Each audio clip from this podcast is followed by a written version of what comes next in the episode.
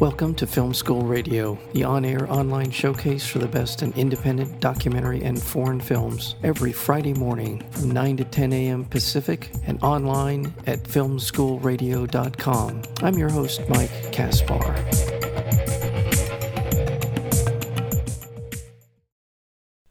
In the film Wrestle, we go inside the lives of four members of a high school wrestling team at Huntsville's, Huntsville, Alabama's J.O. Johnson High School a long standing entry on Alabama's list of failing schools.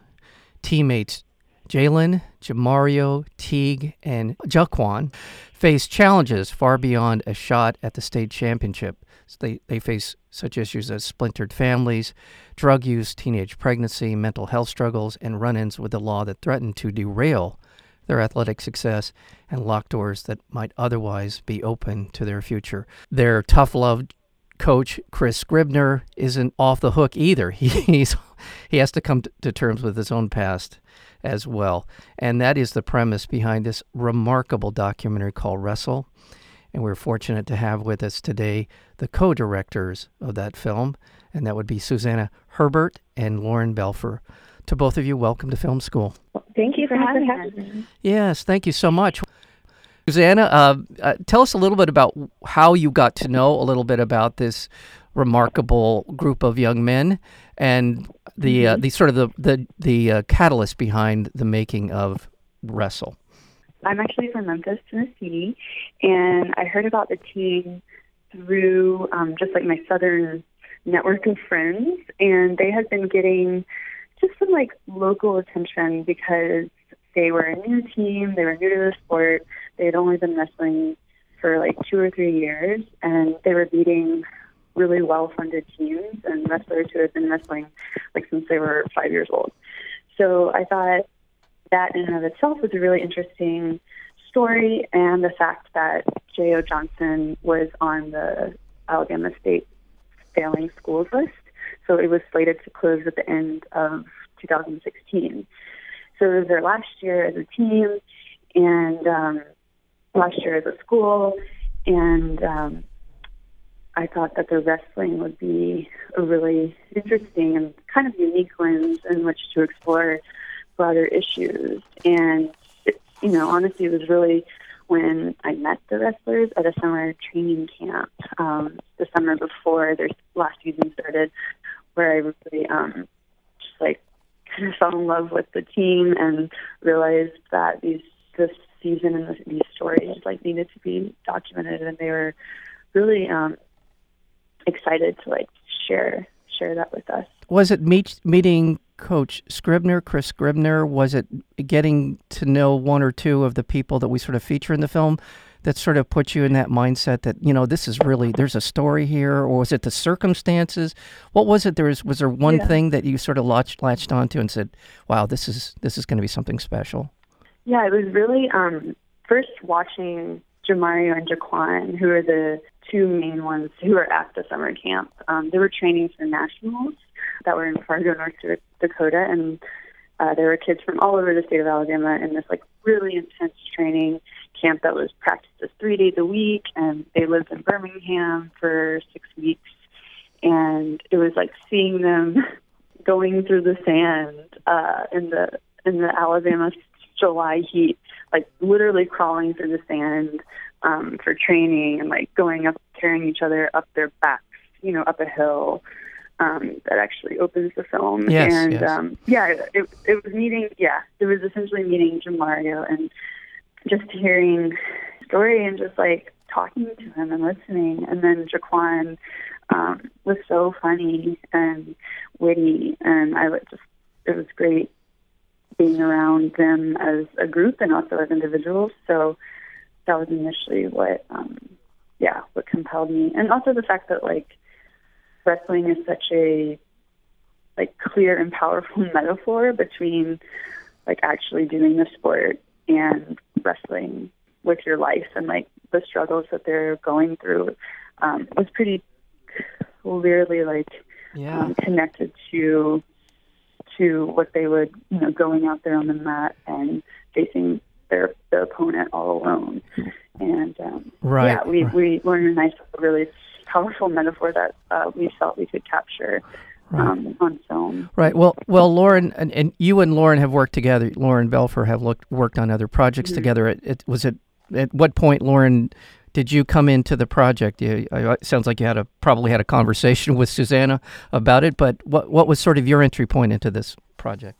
Yeah, yeah. When Susanna came back from the from that sort of initial filming experience, she was just so excited. I mean, like she was so inspired by the wrestlers and their stories that we started talking about it right away. But at that point, it was more just as a you know we'd worked together on many other films for other directors, and it was more as like a friend just uh, supporting her and being excited that she had found such you know a story that she was so inspired by. Um, but then once things started ramping up and we, you know, she was looking to, you know, go down and move down to Alabama to film the entire season, um, then I started coming on in a more consistent way, and that's when I jumped on board.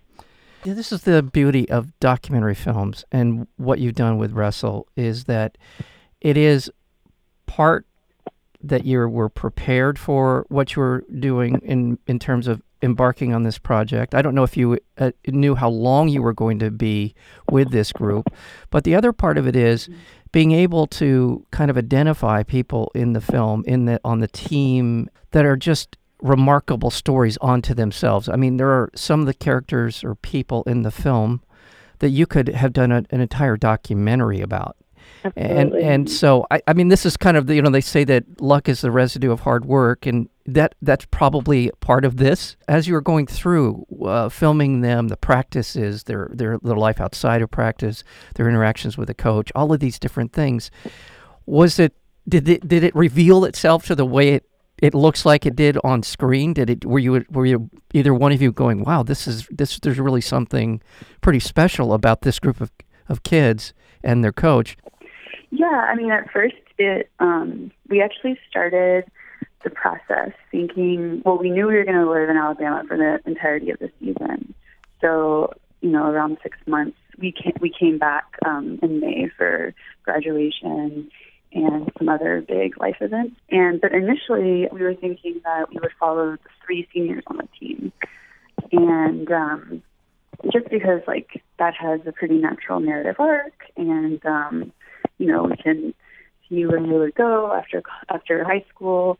But on- once we like really moved there and started spending uh, um, more and more time with all of the individuals on the team, it was clear that we could like expand and not be so like restrictive to that that narrative, right?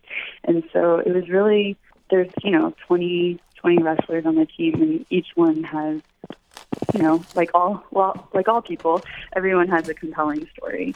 It is hard to like kind of focus and like choose where we would spend our time.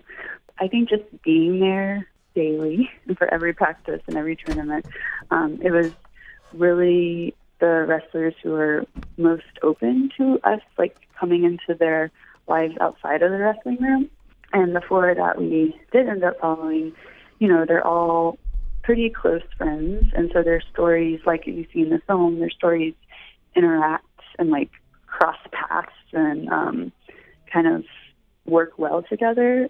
And also in your question like in the moment did we know yeah. how special it all was? I mean honestly it was all just like pretty overwhelming to to live like alongside all these different people's lives and we knew what we were capturing was was compelling to us but like in the moment i don't think i really was like convinced that it would be a film you know like be good enough i guess for the public and of course um it is um so that's all good but like Rest assured, But, Suzanne, um, it's it is yeah. the level of access that you were able to uh, get in the lives of these four kids is pretty remarkable. I mean, that that part of you talking about how you really kind of li- had to live it to to get what you got. Mhm. It comes across in the film. I mean, we're capturing a lot of moments in their lives, pretty pretty key moments in the lives of these four four men, and uh, uh, so that part of it. But they they all illuminate a part of a bigger picture, and without making it sound so grandiose. It's just, it just, it's it's one of those things where they're living their lives. This is just of sort of the way it would play out if you were there or not. But it is, it tells a, a, a greater story about social issues, about race, about class, about a lot of different things, which is to me the hallmark of any great documentary. Its ability to be that inside the, the world and then be able to sort of project in its own way the way it is beyond them. And I think this film Mm-hmm. really works on that level beautifully. Um, before I go any further, let me let our in- listeners know that we are speaking with Susanna Herbert, uh, the director, writer, and producer, as well as Lauren Belfer, the co director, writer, and lead producer on the film Wrestle. It is going to be screening coming up this uh, on May 20th on PBS's Independent Lens. And to my mind, the premier platform for um, for documentary films um, out there. I don't think you're going to find a better, more consistently excellent programming lineup than Independent Lens, and this is the final film in this in this current season for Independent Lens, and what a great way, what a great send off it is for this uh, this very uh, honored um, documentary film series. Lauren, I don't know how much time. Y- it sounds like Susanna spent the bulk of the time down in Huntsville and in that area. Um, w- sort of were you as this project is moving forward how were you sort of you and susanna working off of one another in terms of gathering the film looking at it or de- making determinations about what storylines were more compelling how did that work for you Yeah, so uh, myself and the executive producer, Micheline Levine, we would fly down like once a month when things were, you know, if there were big tournaments coming up or, um, you know, just to sort of help on the ground and help support and, you know, help shape our focus on story. But certainly was on the phone every day with Susanna, you know, discussing everything that was going on and trying through discussion to sort of craft the story in our minds. Susanna kept a pretty detailed, like day by day journal of what was happening um, in Alabama, and it was a it proved a really essential resource to us in editing to figure out like what happened when and sort of to be able to transfer the footage to what you call a paper edit. Mhm. Um, Mhm. But you know, we're a pretty small film, so we didn't have post. You know, we weren't starting to like watch the footage concurrently with our filming, so it was pretty. Those were two pretty distinct processes for us: the production side and the post production side. So once uh, once we wrapped in Alabama, then Susanna came back to New York, and that's when we really started working together to watch the footage and really craft the story. You know, sift through our 650 hours and figure out you know, just which moments you have to highlight because I mean, truthfully, it's not even you know we could have made a movie out of anybody on the team, and we could have made you know there's just so much to choose from, and it's a really difficult process to narrow it down. yeah that's and and one of the beautiful things about a film like yours is uh, the things that you the references that are made from things that happen sort of in if you're not paying attention they seem rather random in the film and then play out very very much later on in the film. And and that's again i from 650 hours that is uh that's one of those things that you i i assume just comes with experience and eye for for for for moments, understanding sort of the the the grand arc of a story uh, like this, uh, of the different individuals, and being able to pull out the footage that illuminates their their their situation, their stories. It's uh, uh that's just I don't even know if I have a question here. I just feel like th- this is one of those things where. As someone who Yeah. watches a lot of film, you really appreciate how, how you're able to pull out things that illuminate a greater issue or something about them uh, and I don't want to say anything that'll give give away any of the film, but it, there's a there's a yeah, number of those. Go ahead. Yeah, I appreciate you. You know, I definitely appreciate you noticing that. I mean, it's it's definitely something that we crafted intentionally. Um, you know, we hope that we're taking people on a really engaging and emotional journey. I mean, their lives are exciting, and so we sort of wanted to give it like the big, you know, movie treatment, or you know, we crafted it like like a film or like a novel. So we've definitely had people, you know, who have seen the film who have sort of told us that in the middle of the film they've forgotten that they were even watching a documentary just because you know we definitely tried to you know everybody lives are central to them and so we tried to sort of give them yeah, just the movie, the movie, big movie treatment, I guess. You know, like right. Well, are you know there are crafted moments that are teased early on and then take on a greater significance, you know, as you as you build to them, you know, like you would if you were scripting a film. But I mean, you know, that's yeah. just that's we decided to tease because we felt that that really accentuated their experience and gave it, you know, greater heft. Yeah, and Suzanne, I, I well, let me. I've sort of we haven't. I mean, we've mentioned them at the beginning of the interview. Jalen, Jamario, Teague, and Jaquan. We've sort of these people, and they all have these very interesting lives. I know that sounds uh, maybe a little bit patronizing to say it that way, but they are. They really are very fascinating uh, people, and they're and they're so humanized in the film. There's you give this level of. Uh, as you were describing, uh, Lauren, how we get to know them and we are invested in them and we want to see them get through this. Uh, you know, just it's heartbreaking to watch some of this stuff, but at the same time, they they are um, they're very um, they are when focused they're extremely dedicated young men to what they're doing and they and they show so much promise. And i think that's the thing that well, a film like this can be you know sort of a, a dirge in a way if it's not if if it could have been Right. but it's the characters yeah it too. yeah but it could have been but it it's not. And uh, uh, without giving too much away wow it's a congratulations again to both of you for this film.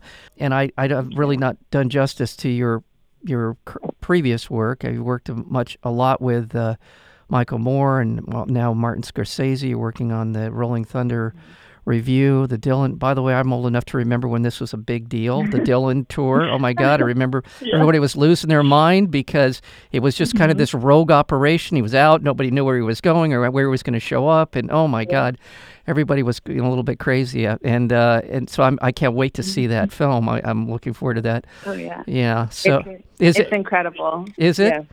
is it Yeah. and is, what's her name rivera the the violinist the woman Or Scarlet. Yes, boy, I was in love with her. I, you know, it's one of those things. She was so, she was so, she was a gypsy. She was this kind of enigmatic figure. She was, she was Dylan's muse. I mean, I'm going on about this, but I just remember a, Yeah. what a deal it was, and uh, so You're in for a special treat, especially in regards to Scarlet in the movie.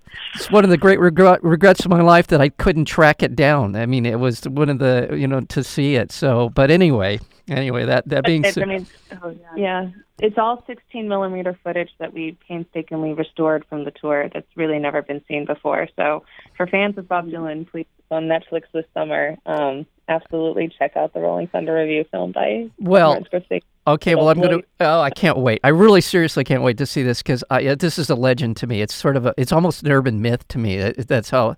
That's how ethereal that whole thing feels to me now. But, uh, but well, if if I'm just gonna throw this out, you're under no obligation. But if you feel like coming back, I would love to talk to you about that as well. But let me let me go, let me go back to our let's fo- refocus here again. what yeah. what a wonderful what a wonderful uh, film this is. The film is Wrestle, PBS Independent Lens. Uh, check it out this uh, Monday, um, May twentieth. Uh, that's coming up as we speak, just a couple of days. And um, I want to thank both of you, both Susanna Herbert and Lauren Belfer, for finding time to spend with us here on Film School Radio. Thank you. Thank you so much for You're having welcome. Thank you.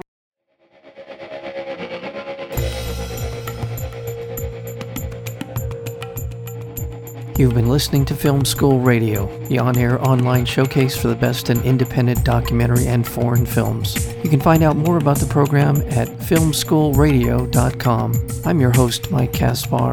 Thank you for tuning in, and we'll see you next week with another edition of Film School Radio.